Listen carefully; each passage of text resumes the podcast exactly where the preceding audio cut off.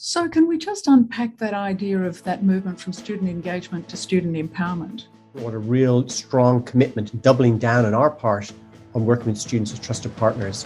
Empowering students through that assessment process. We're not giving up the power because we never really had that power to begin with. And so the mentality has shifted in the students. Like it was just like not even a question.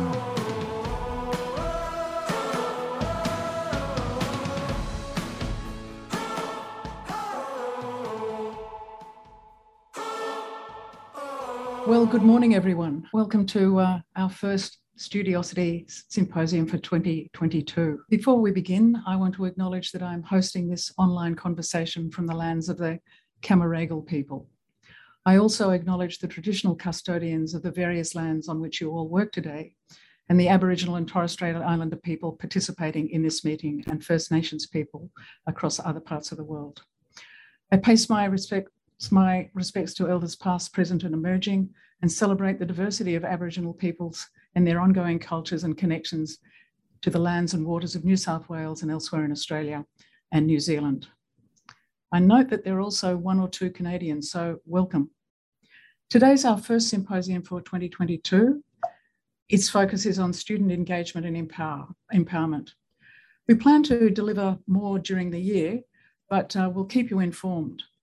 The symposium and webinars provide the higher education community with the opportunity to engage in conversations and trigger ideas about challenges and issues facing us all in higher education, but in particular, how we can support students to be successful.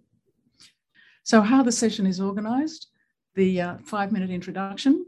Then I'll ask each member of the panel questions that relate to their expertise and experience, and then there'll be questions taken from the audience. I'll attempt to bring all of these together at the end and so, if I may start with our student representative, JB, thank you for, for participating today from your busy schedule. So, if you can introduce yourself, I'll, I won't put any words in your mouth.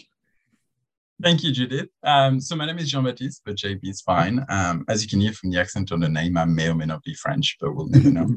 um, I, um, I'm a medical student out of Western Sydney University, um, and amongst other things, I am also chair, the chair of the National Rural Health Student Network, and I've been a past uh, facilitator and mentor for the last couple of years. So very excited to be here to share on this topic. Hmm. Jennie. Thanks, Judyth. So I'm uh, Deputy Vice Chancellor and Vice President Academic at the University of Adelaide, and in that role, I oversee all our degree and diploma programs, our short courses, micro credentials, all our teaching learning partnerships, then a whole lot of other things like university libraries, student accommodation. But teaching enhancement, innovation, and uh, staff development and excellence is one major part of it, and continuing exec ed for all our, our undergrad, postgrad students and our alumni. Um, I see oversee all aspects of the student experience and the student journey and student support and student success generally. So everything from admissions and scholarships and internships to exams and graduations and then all the academic pastoral disability and social support. So it's a busy and really great role. Thank you. Theo. Uh, yes, good morning, everyone. I'm a bit like Jennie. So my my portfolio is uh, Deputy Vice Chancellor, Academic and Student Life, University of Wollongong. So like Jennie, I'm doing the entire uh, student life cycle falls under my um, portfolio. I, I guess uh, you know it's it's really great to be part of this discussion. Um, so our our Vice Chancellor, Professor Trish Davidson, uh, when she joined, she brought a real strong commitment, doubling down on our part on working with students as trusted partners and in December signed a partnership agreement between the university executive and the Student Advisory Council as part of our commitment to empowering students. Uh, so I think that's why I'm really interested to join this discussion because this is squarely where we're at in terms of what we want to do this coming year and in the years ahead. Thank you, Theo. And last but not least, my former colleague and co author, Mitch Parsell. Thank you, Judyth. So I am Deputy Vice Chancellor Education at the University of Tasmania, joining you from sunny Lutruwita, um, the land of the Palawa people, one of the oldest continuing cultures in the world. Um, my remit is curriculum, pedagogy, everything to do with supporting student learning. Um, in my own teaching, I've been you know, devoted to a community of inquiry model for a very long time. So, a pedagogical approach that's very much built on a sense of cooperation and trust with students, um, allowing them to drive their own learning through a common purpose. Really looking forward to the conversation today. Thank you very much. So let's let's start the question. And in fact, the question that I'm going to pose came from um, a colleague at uh, Monash University who is a senior lecturer, and it's reframed one that we we talked about earlier uh, as a group. So the question is student belonging and empowerment. Do you think universities have learned things in 2020 and 2021 worth keeping post COVID? So who'd like to start off with that that that question? I can kick in just very briefly. I think one of the things that um, we did at Adelaide that worked really well was we actually collaborated with the student union, the Adelaide University Union, um, coming up with support for students. And these were support packages, often really practical emergency assistance for students, especially, um, especially in 2020, I have to say. But then we collaborated with them around what could we do to, to support students online and face to face um, that included funding them a little bit extra to do stuff, but also just really listening to those students and, and those student leaders uh, and what they thought would benefit students. So it wasn't so much in the classroom, if you like, but it was that really important part of it around the academic experience. Mm. Okay. Uh, I, I, think I what I, I would add is uh, you know we were we are thrust um, in our university, like many others, into uncertainty in 2020. It was a whole new world we found ourselves in because we had to pivot in two weeks flat to to online, like everyone else, really. Um, and and I think for us that meant that we uh, we were incredibly anxious to understand the student perspective, how they were experiencing what was happening. Uh, so we opened up multiple channels. You know, a, a lot of pulse surveying of students. They towards the end of survey fatigue, lots of focus group work, lots of consultations, and we just haven't really stopped. So this it, it really amplified the importance of consulting mm-hmm. with the students, understanding their perspectives. So I think it has caused a cultural shift in us understanding that it's vitally important that we both understand the student perspectives, but we involve them more in, in how we're continue to collectively collectively respond to the challenges we face. JB, do you want to make a comment here, or will you wait wait a bit? Yeah, later? no, absolutely. I think um, I really like the term of digital equity. I think um, that's what 2020 is really brought in. Um, I think it's good to see technology as you know our friend rather than you know something that's used as a cop out or to kind of get away from requirements. Um, and I think as a medical student, a lot of us don't step foot on campus for the last two or three years of our degree because we're just in the hospital. Um, and my university particularly has many campuses. So um, I would have never got involved if it wasn't for COVID into a lot of different things with the university, whether it's online events or, um, you know, signing up for um, academic boards or representative kind of things, because I just wouldn't have at that time. I'd spend a lot more time traveling. A lot of things would have been in person and it would have been weird to zoom into a meeting. Well, now it's just so normal um, that it's it's really enabled some like those of us that are outside that kind of like campus-based mm-hmm. learning to really kind of be part of the learning, which is great. And Mitch. So for us, Judyth, we worked very closely with the unions, but um, just listening to the student voice. So look, each of us um, faced different challenges during the pandemic. That's institutions, disciplines, and individuals. And really, the only effective way of responding to those challenges or meeting those challenges is to empower individuals and you can't do that unless you start by listening. So we surveyed students, we spoke to students, we, we had a very close relationship with our student union. And that relationship continues to develop and mature. And we're in a really good place because of that um, relationship. So, can we just unpack that idea of that movement from student engagement to student empowerment? And what, what does that actually look like in practice? And I'll, I'll given that you you made that distinction, Mitch, yeah. I'm going to throw it, throw it to you first. So, engagement can often be seen as something that we do to students. So, we engage them with our content, with our learning, with our activities. Whereas empowerment for me is more around allowing students to drive their own learning in ways that make sense to them. Um, and for that to happen, you need to begin from a, you know, a student centric position, understanding where um, where they're coming from, what makes sense to them, and what they want to learn. And that kind of co development of curriculum, co development of the pedagogy, I think is particularly important in you know, stressful times like a pandemic. Mm-hmm. Um, do Jennie or uh, Theo want to add, add to that in terms of their, their thoughts around that shift from engagement to empowerment and what it looks like in your institutions? Yeah, I mean, look, I, I, agree with Mitch that that's really the direction of traffic. There are obviously tension points that are, are, are really obvious to everyone. Um, you know, uh, the shape of curricula are driven by num- multiple factors. There's heavy legacy drag on curricula. That's we all know that, right? Uh, but also there's lots of other positive factors that drive curriculum. There's obviously accreditation considerations.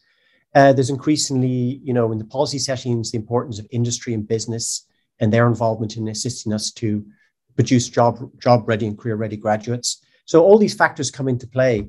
Uh, it's great that we are focusing more on student choice and empowerment, mm-hmm. uh, but obviously, you know, you can't have a. It, it, it wouldn't necessarily be a good thing, and it's not actually possible to enable students to have total choice. And so it's how do we how do we work with students to co-design curricula, but being present obviously to all of the other factors that we have to um, bear in mind, and also work with our staff, our academic staff, as, as subject matter experts. So it's that mix which is really exciting and interesting, but not without challenges. I, you know, I can comment briefly on it. Um, just follow up what Mitch said. I think too, you have we have some we can change our structures to go from engagement to empowerment, and I think um, one of the things we started to do before COVID was to put more students on course programs, school review panels, so that there was a student undergrad and postgrad voice. I think that's really important. So we've been changing our, our formal structures uh, wherever we can to have that student voice present at different layers in the organisation. So not just at the very top on the University Council or the Senate. Um, so I think that's that's probably the major way um, that we've tried to do it. And the other way is just changing some of the naming. So we're going through a restructure. Many universities are going through restructures, but we've changed a role that was director, executive director, student operations to executive director, student experience. Um, and there is therefore a change in functions and emphasis um, that's indicated by that name change, but also substan- substan- substantively with what that role now encompasses. So, from from what you're saying, and then I'm going to get uh, JB just to react from the student's perspective in terms of, you know, is that his lived experience? But it seems as though that it does require a, a sort of a cultural shift in an institution but it also requires learning uh, on the part of students and academics to take on this role of empowerment and, and giving up some of the power that they previously had. Is, am I correct in, in that sort of observation? And look, I think that's definitely correct, Judyth. Um, and in fact, probably we're not giving up the power because we never really had that power to begin with. We're just recognizing that the power should have been more evenly distributed. Yeah, good point. I mean, I think. Sorry. sorry I'll let, let Jean-Baptiste come in if he.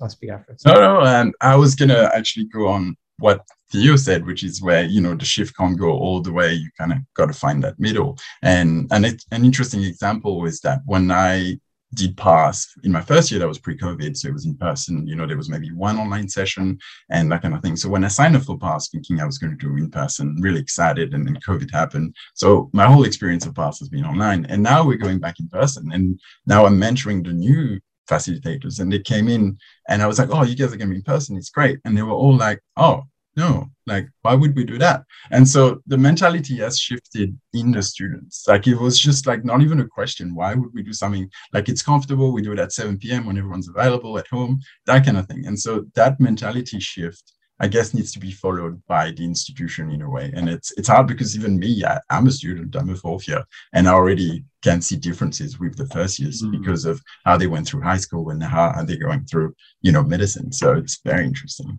Mm. So the next question, JB, is actually directed to you. And it's um, some students experience engagement negatively. Non traditional students experience university culture as foreign or hostile. International students, Indigenous students, students with disabilities, students from minority religious groups, LGBTQT students, low income, first in family. There's a whole list of them, and I, I apologize if I leave any out. But what um, What's your observation in terms of how well universities manage that diversity And what advice would you give to our three deputy vice chancellors in terms of how to manage diversity and, and inclusion? Yeah, that's a really good question. And there's so many answers to it. Um, I think I think it's good to think that diversity is there. Like I don't know many people that don't tick one of those boxes. Um, and it's like in medicine, you know, where the standard male of 70 kilos, that's what we kind of base ourselves on. But that male just doesn't exist. Like everyone's different, everyone's got different things. Um, and so I think when you look at peer programs, it's great to create the opportunity. Obviously, the students can't engage without the opportunity, but then you got to think about everything around it. It's kind of a 360. You've got things like advertising it right. So, you know, finding the right way to kind of get to the students, especially the students that are, I guess, outside that, you know, standard kind of high school level student that everyone just thinks of. Um, then you got to get the students' feedback on the program, like before and after um, whether it's the peer or the students participating. Um, and I think that's something that kind of gets forgotten a lot of is the feedback from the university. Like, you know, we've been doing those things um, because a lot of times we kind of give feedback to university, oh, we'd love to see that, Oh, we love that program. And then we don't hear what goes on after that. And so much happens in university. I've sat on academic boards, I've sat on different kind of things, and there's so many discussions and talk about us all the time, but we don't realize that, or at least, you know, most students don't realize that. So I think that's something that's really good.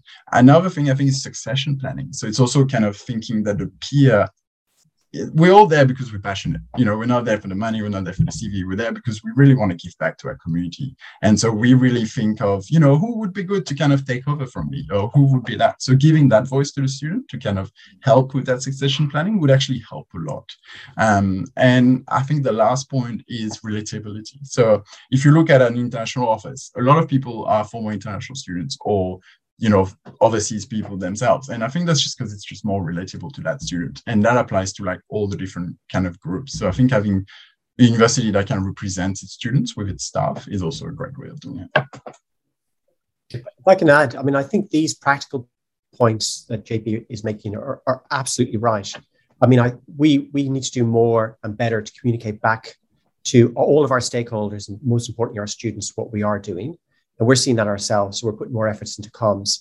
We had a big uh, campaign last year, which was, you know, you told us, so we are, to feedback to students how we are responding to their concerns, but also holds ourselves to account, which is really important in terms of the um, the staff and what we're doing. The other is the real practicalities of how do you empower students? Well, there's a lot of practical stuff. Mentoring is critically important. Secretariat support is important. JB's absolutely right. Uh, succession planning, and and and you know, we're only just getting our head around this now, actually. So we have we have a, a staff student, we call them staff student partnership innovation hubs that work on distinct pieces of work.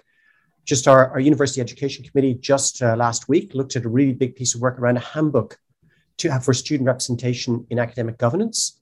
There's so many stuff in there. I read that as a member of staff, and I was I was thinking actually this handbook will help students, but most of all, members of staff have to read it because lots of practical considerations around buddying, mentoring, supporting students so they have the confidence to go in, they have the understanding to go in and, and give voice um, and represent the interests of, of, of various uh, their constituencies.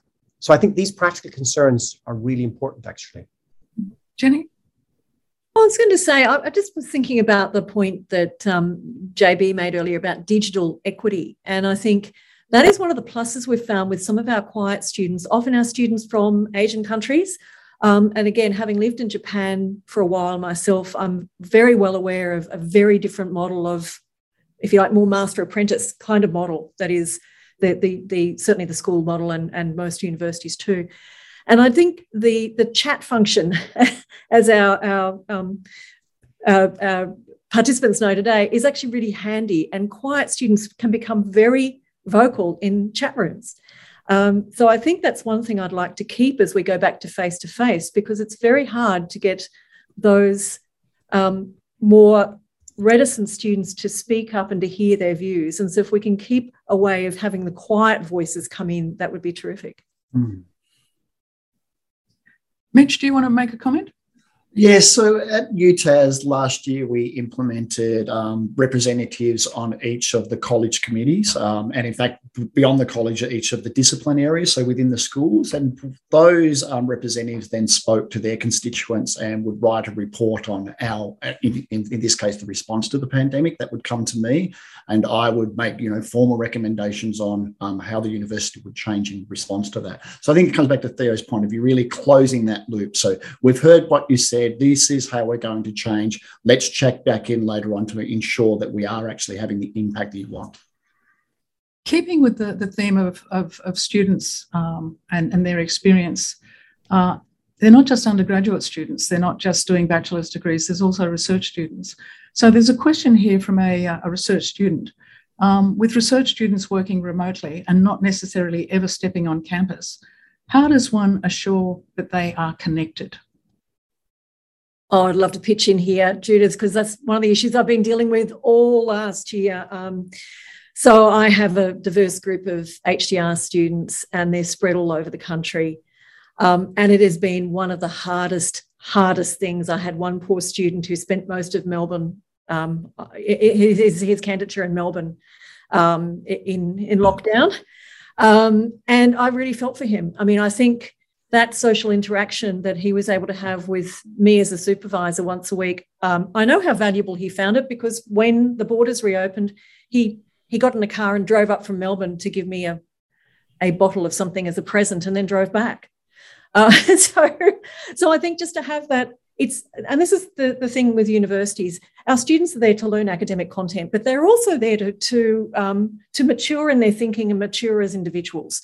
And what we're providing for them is a way for them to, to think critically about their research topics or the topics in the classroom but also critically about life. Um, maybe that's my background as a humanist but I, I actually feel very strongly that that aspect of university education is is in some ways the most critical aspect of education for them. So for our for our research students who are very much doing it as a lone journey, even at the best of times, um, I think COVID has been especially hard. Look, there's another question here from uh, somebody from um, James Cook University, and it r- relates about inclusiveness and managing the diversity of student bodies.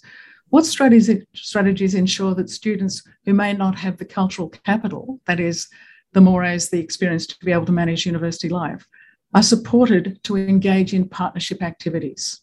So, how do students who might not, who might be first in first in family uh, learners, they might come from remote areas, they might be Indigenous students, they could be any sort of uh, um, type of diverse student body. How do we how do we help them navigate and manage the sort of arcane structures and cultures of a university.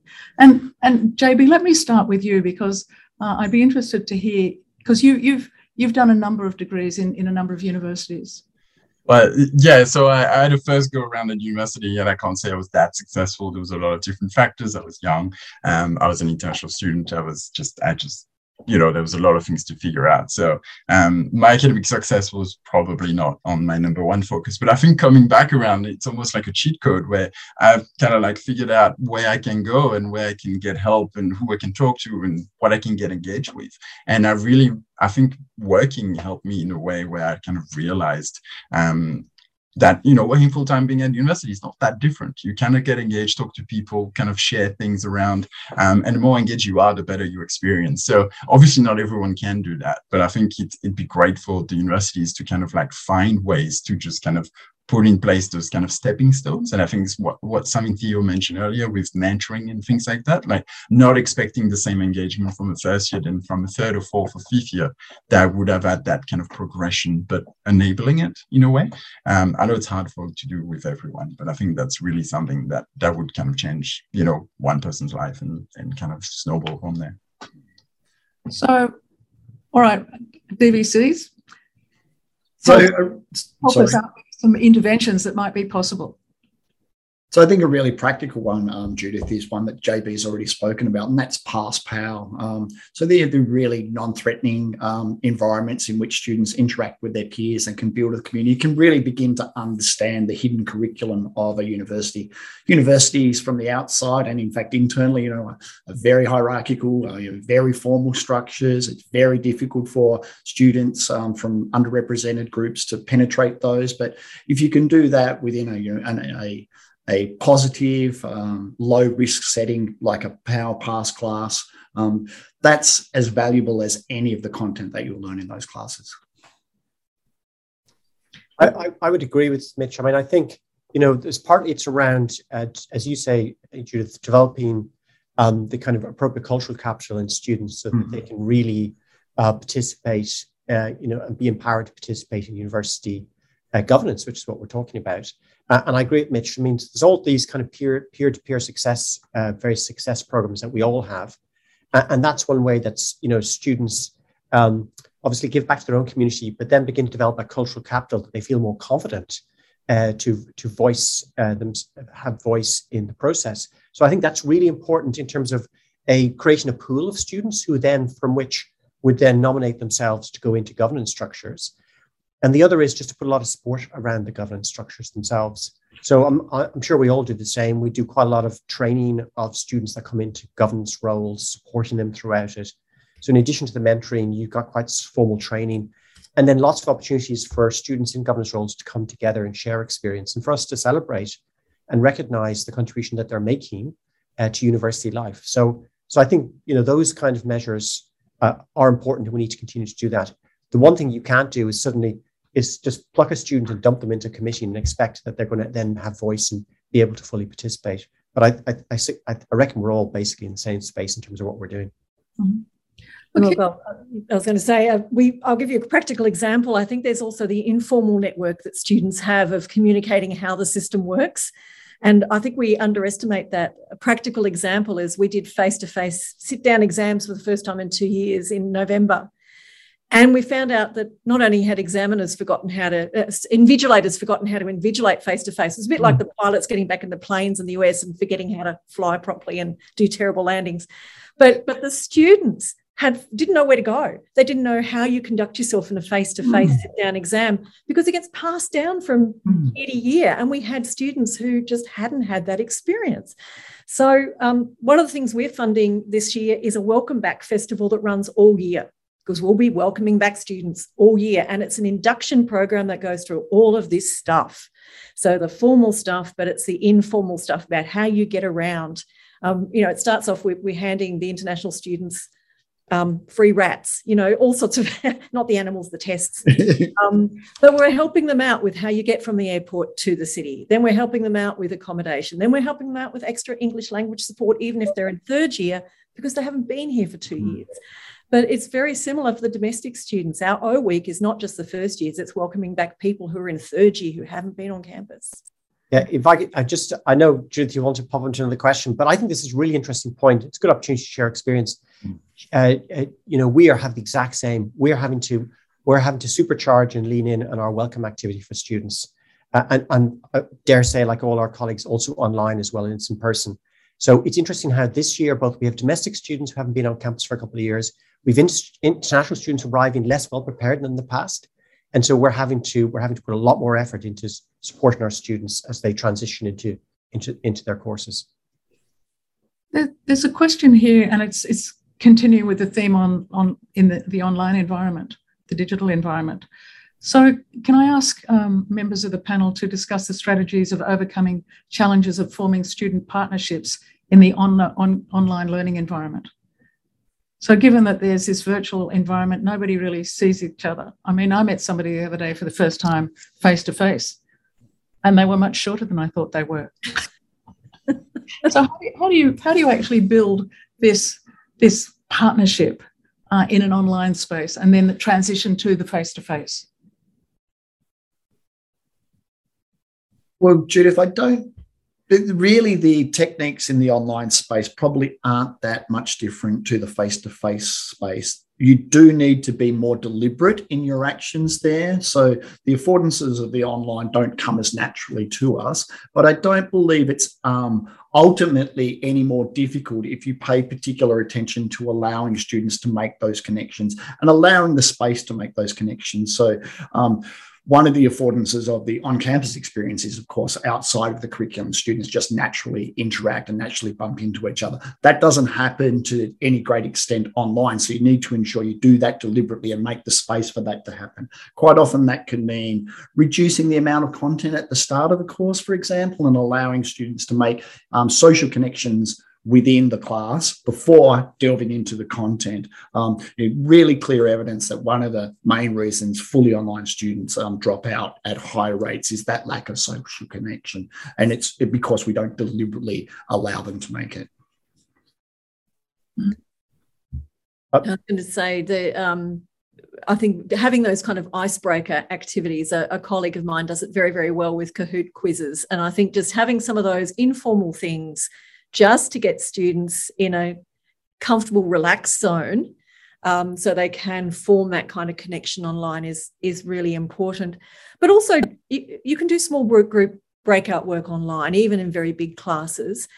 I think um, it, it's the same as though as if you're doing it face to face. There are some students who won't be the ones who can be the spokesperson for the group.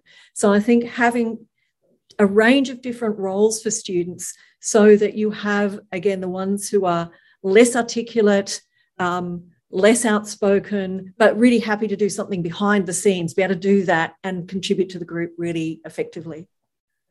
Yeah, it's interesting because we, we've been looking at this too in terms of how you optimize the online me, uh, online meeting experience, be that if it's in a teaching context or some other context. So we stood up a, a student staff partnership innovation hub to look precisely at this. And a key issue you were trying to uh, attack was the issue of the camera on off issue, you know, because staff have different views about should we should we require students to have the camera on? Or and then of course there's a view around no you have to obviously respect student choice around this.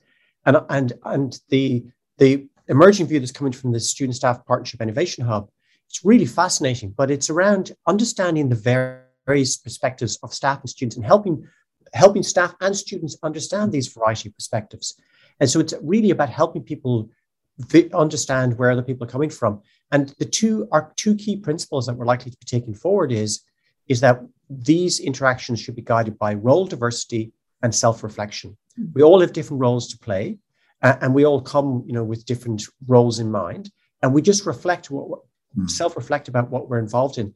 And this is with the way we see it is that it's part of helping students develop professional skills for professional contexts, because we're going to be working hybrid for the rest of our lives, a mix of online and in person. But we, we all recognize and value the importance of diversity in our teams. We all understand that diversity is, is the key strength a team can have. Mm-hmm. And so it's this role diversity and self-reflection is critical to developing and valuing diversity in teams. So that's the kind of direction that we're taking take, taking at this. Thank you. Um, international students are now, Jennie mentioned that uh, international students were coming back on campus and they're returning to other parts of uh, other parts of Australia. Um, what what special considerations do we need to uh, make for international students so that they often they come from a, a, a culture where a sense of empowerment is totally alien to their whole lived experience as a student. So, how do we socialize students into this sense of empowerment? How do we educate them to be uh, effective and competent in, independent learners so that they get the most out of their experience and, and they, they feel they fulfill the aspirations that we have for our universities. And, and JB, do you want to? You've you've been an international student and you've you've had those challenges of having to learn another culture, uh, working in in a language was that was not your first language. So, give us some insights into what it was like for you and what it still is like for you.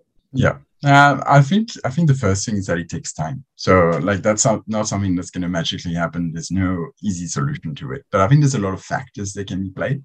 I think, and it's it's you know not applicable for every international student, but a lot of international students will live on campus or close to campus. So I think the focus has to be campus learning, as I was saying earlier. Medical students a bit different, um, but really you've got to integrate that living activity with the studying because they're really 24 7 part of that university environment and not recognizing it or not kind of you know like there's things that are done where you know accommodations are done by private providers or things like that. And that's not a commentary on that but i'm just saying it is really the university has to take into account that the student is there 24 7 um, and i think bringing peer programs again is is the only the main way to do it. You've got relatability you've got international students that have achieved this or that have you know like understood this and they will share that. And i think that's something that other people can't really share unless they've gone through it. Um, so I think those things really, yeah, should be taken into consideration for that. Mm-hmm. Uh, any comments from from? Just to say, um, I agree with JB. It's it's really interaction is really important, and we know from feedback from international students that they really really value. They're coming for that interaction with domestic students. They're looking for that. One of the challenges, of course, with COVID is that we haven't really been able to provide that because it's through the on-campus experience that, that you really get those opportunities. Um, but just to say, with regards to ourselves, and I, I dare say many other universities, with our accommodation facilities, we intentionally mix it up. So we intentionally ensure there's diversity in, in, in terms of the of who's going into which accommodations. and then we hold a whole bunch of events that bring people together. So, so accommodation, on-campus accommodation is a great opportunity for us to give those opportunities to international students, but of course, many international students wouldn't live on, on campus. But I think that's one of the virtues of having portfolios like myself, and, and I heard Jennie say likewise for her, in hers, where, where we can look across the entire student life cycle and see how we can uh, optimize what we how we support students and we can really ensure they have the best possible experience. And just on that point, Theo and JB, your point about the accommodation. Um, so most of the students at our university live in accommodation that the university does not own. We do have some, particularly on our um, more remote campus at Roseworthy. But I actually meet monthly with the college and residential hall heads, and we've got a really great relationship because we've all got a common aim of making sure the students succeed. And these are these are colleges that have students from across the universities in in um, South Australia, but there's a common aim with making sure that we're all on the same page, that we're trying to deal with issues and problems as they come up together. And it's about that sense of cohort experience and belonging for the students. One of the things um, I've found is very sad is actually having the international students is a two way street. Our domestic students benefit from having international students, um, like they benefit from having an international staff. And for, for the first time ever in its history, one of our affiliated colleges will have no residential international students. And I actually think that's very damaging for the student experience for the domestic students. Mm. Yeah. So, Jennie, I want to pose a question to you specifically, then the others can, can come in. And um, in, in doing some research for this topic, uh, I, I, did a quick literature review. And the literature suggests that when students become alienated and isolated, they lose their sense of belonging and their performance suffers. What, what initiatives has, has your university put in place, first to identify students at risk, and second to build an inclusive experience to foster success? Yeah, well, I think the key is actually early, early identification of the students at risk, and we have various stages in that. But the very first one is if they don't hand in the very first assessment task or they do it very poorly. So that triggers a phone call from our Succeeded Adelaide, which is a peer phone call um, before it gets too serious, but just a kind of a well-being check-in. Um, and then we push the lots of one-to-one support that we have. The PASS program um, that JB and others have mentioned is fabulous. But we also encourage them to talk to course coordinators, to look at counselling, disability support, um, Studiosity, we get them to use that, of course. Um, our writing centre is fantastic. For math students, we actually do a multi pronged approach where we say, use the Maths Learning Centre, use our uh, PASS classes in maths, go for the first year maths support. There's a great um, first year support um, program in place in the, the maths department.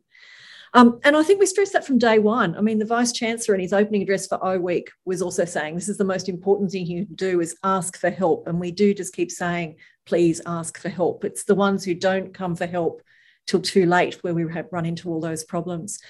Um, then we've got the specialised help. So we have a lot of Indigenous students. We have a specialised Indigenous support unit.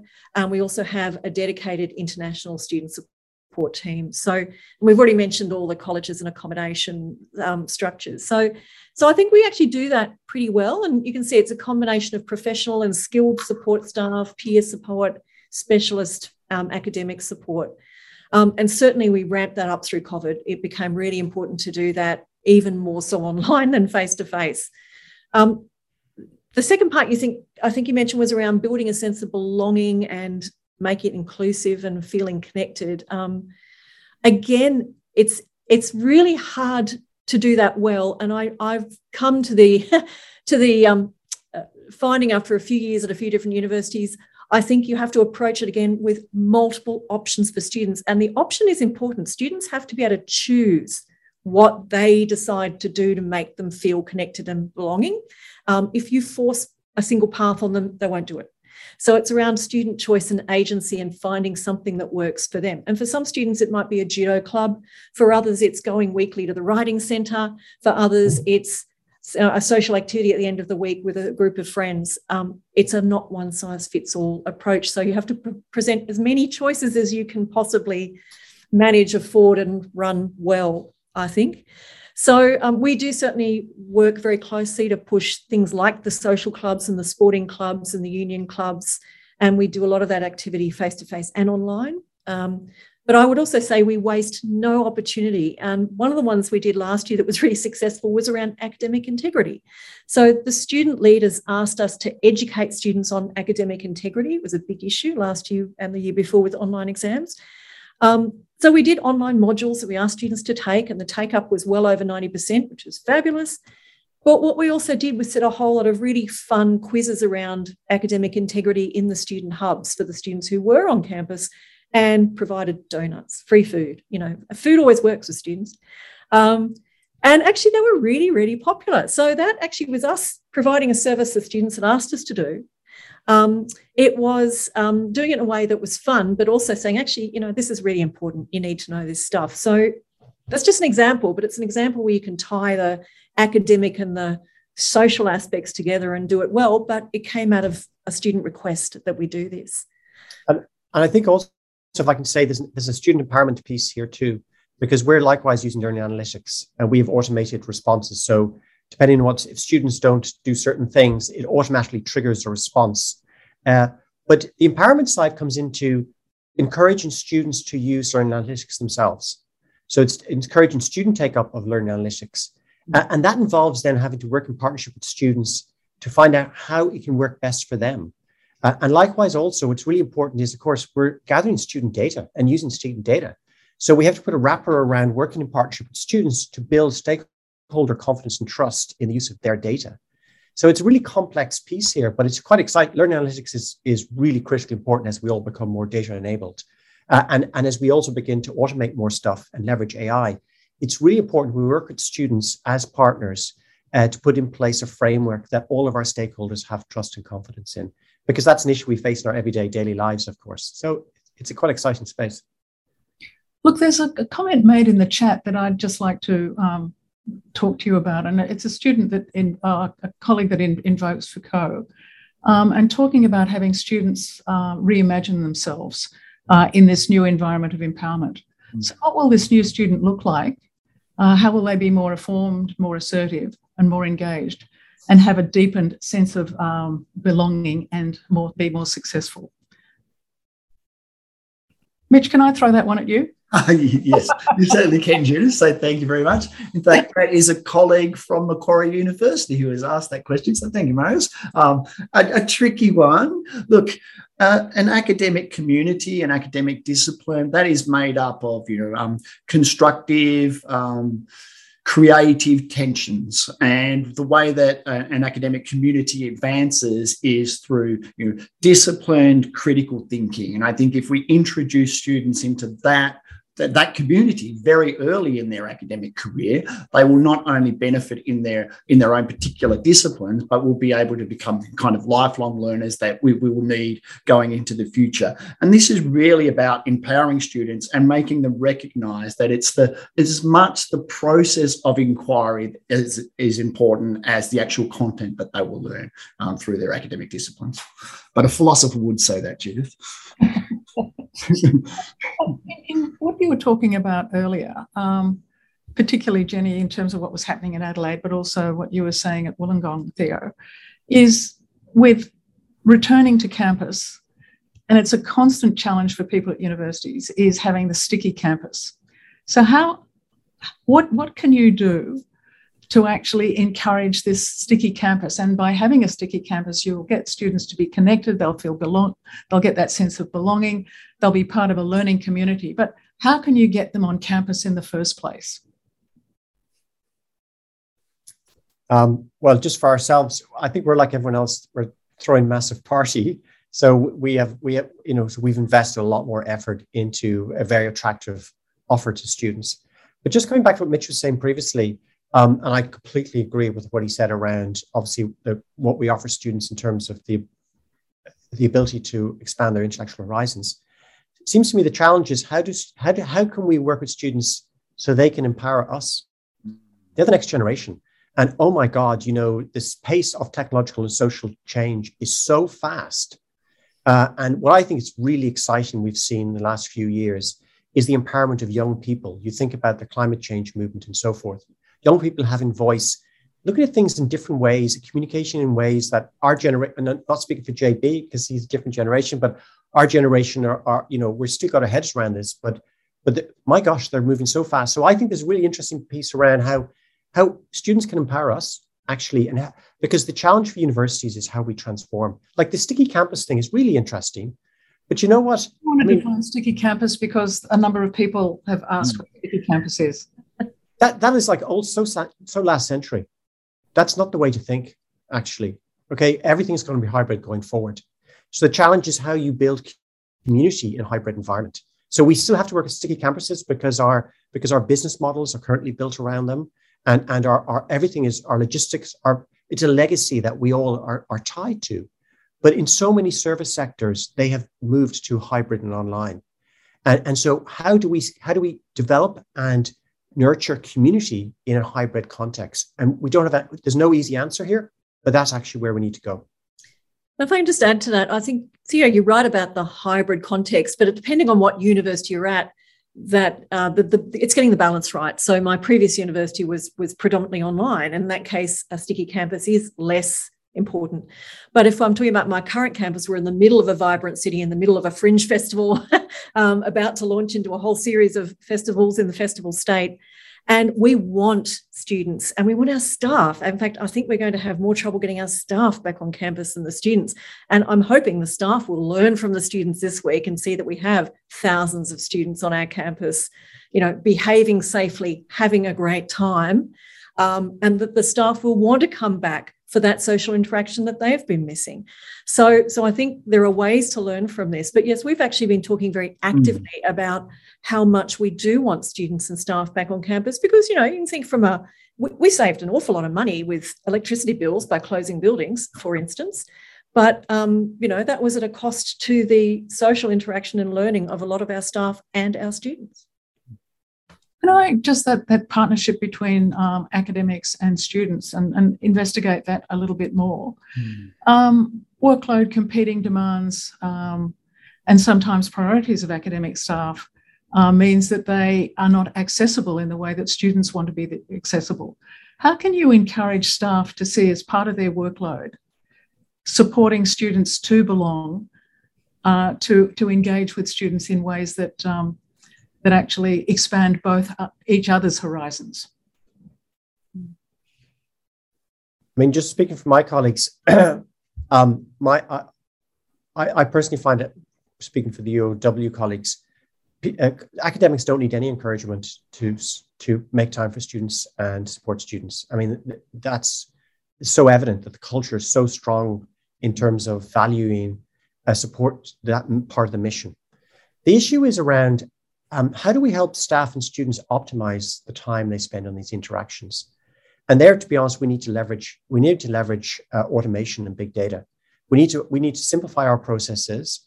We need to strip out anything that is really time wasting, so that people can spend time on what really matters, which are interactions. That, that's that's what we all want, and that's what's really valuable. So I think for academics, I sus- I strongly suspect uh, what's irritating are the kind of minor bureaucratic things that really is time wasting, and we need we need to do a better job of of improving our processes and our systems so that they don't have to do that. For students, by the way, and this goes back to the sticky campus point, everyone wants to be on campus, but they want to be they want to have flexibility. Students are really busy. They all have, most of them have jobs or care responsibilities.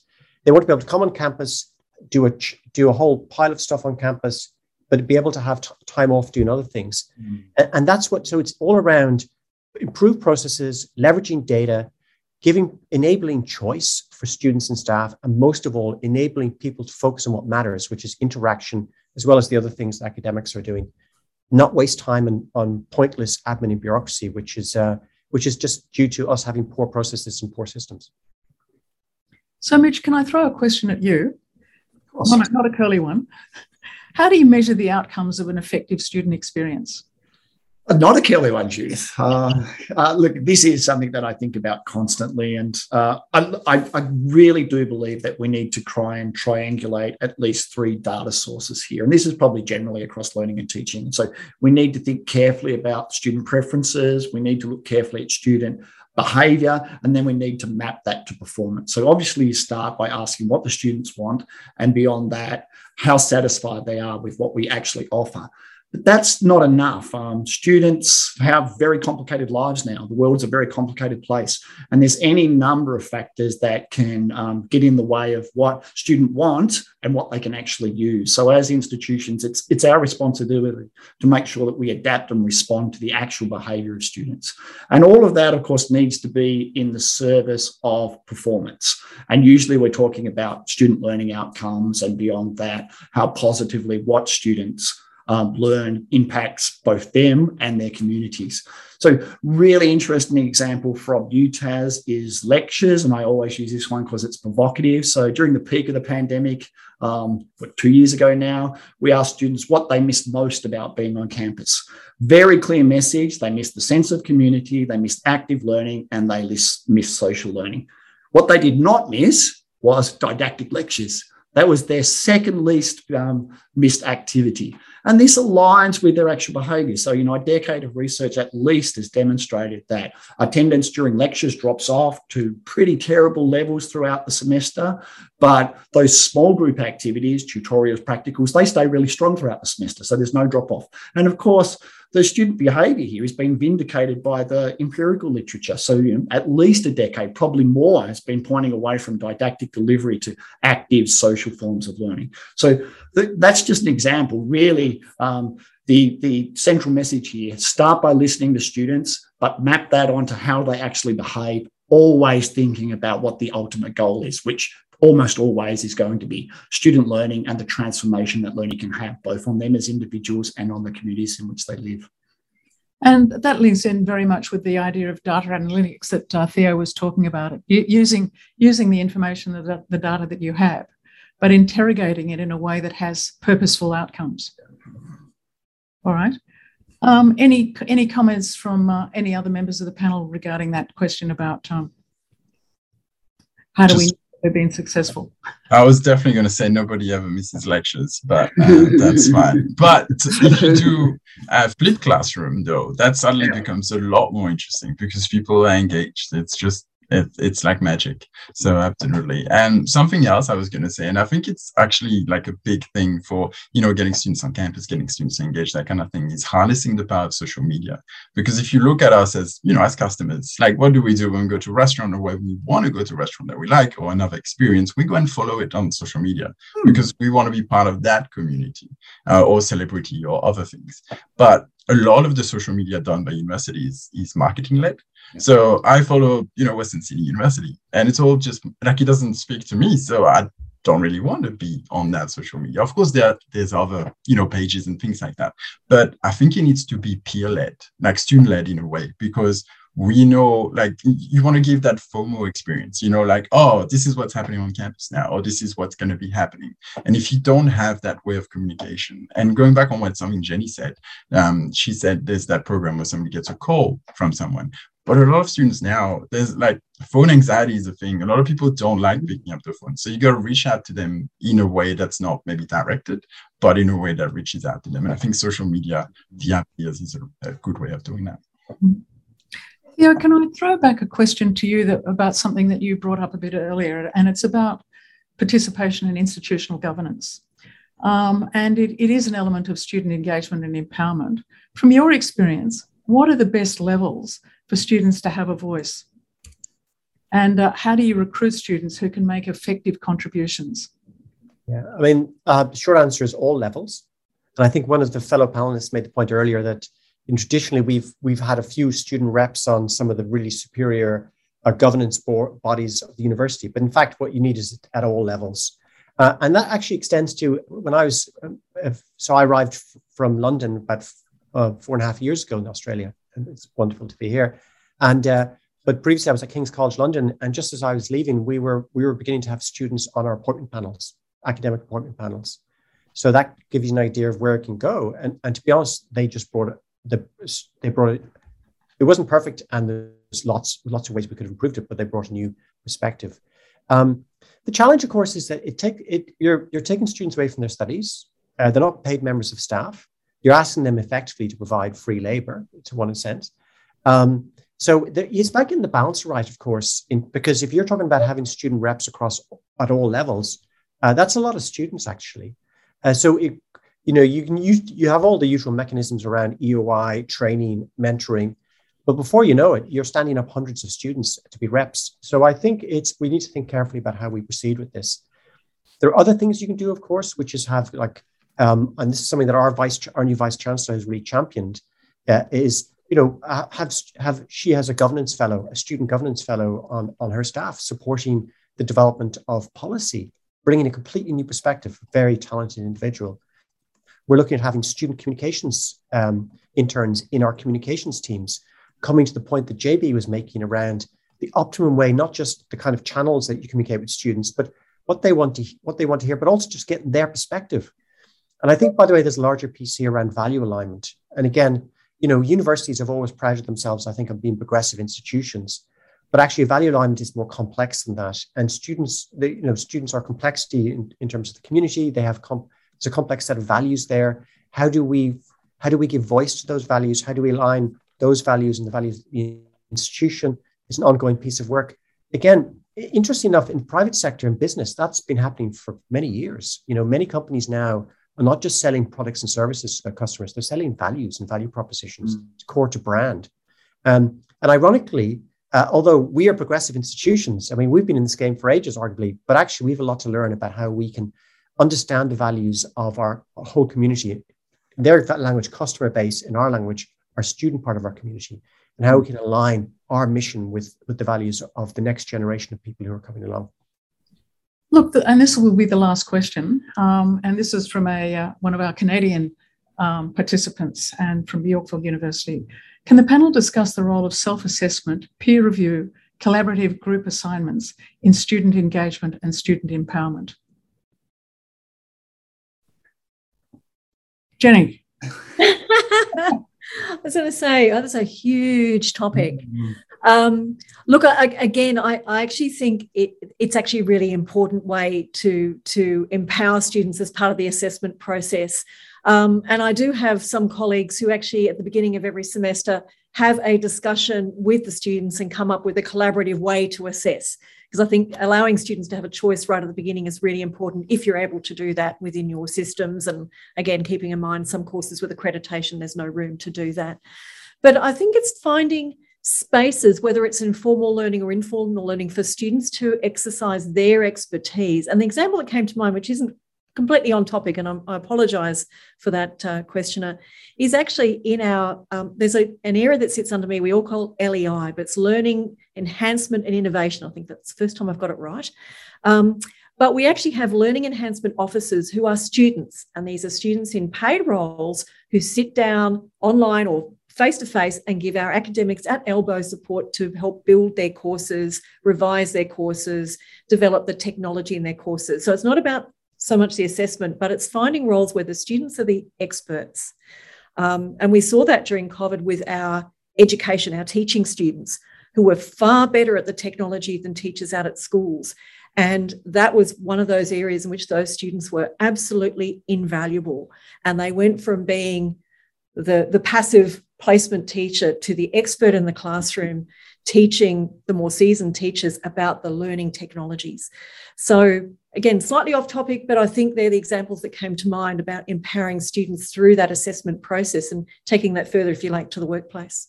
So I might jump in with a really concrete one, if that's okay, Judyth. Um, when I was teaching, which has been a couple of years now, I would always allow the students to develop their own assessment rubric. So we'll do that as a community, and that's a, just a, an amazing way of demonstrating the purpose of the assessment class, but empowering the students there. Um, the critical point here is I stole this idea off my partner, who's a primary school teacher. And if you want to see good engagement and good peer engagement, go to a primary school classroom. And on that very positive note, can I thank all the people that have been participating in today's symposium um, for, for their insightful comments and their, their, their thoughtful responses to uh, the issue at hand. And in particular, I just have been absolutely enchanted with the mm. uh, the comments, the discussion that's been happening in the chat session as well. So, look, thank you everyone for your time today. Uh, three three points. I think uh, listening uh, from both parties is really important collaboration, but also an openness to try and test new ideas. And uh, I think that we had examples of that today. So thank you, and everybody have a safe day. And those of us that are living in Sydney, keep dry.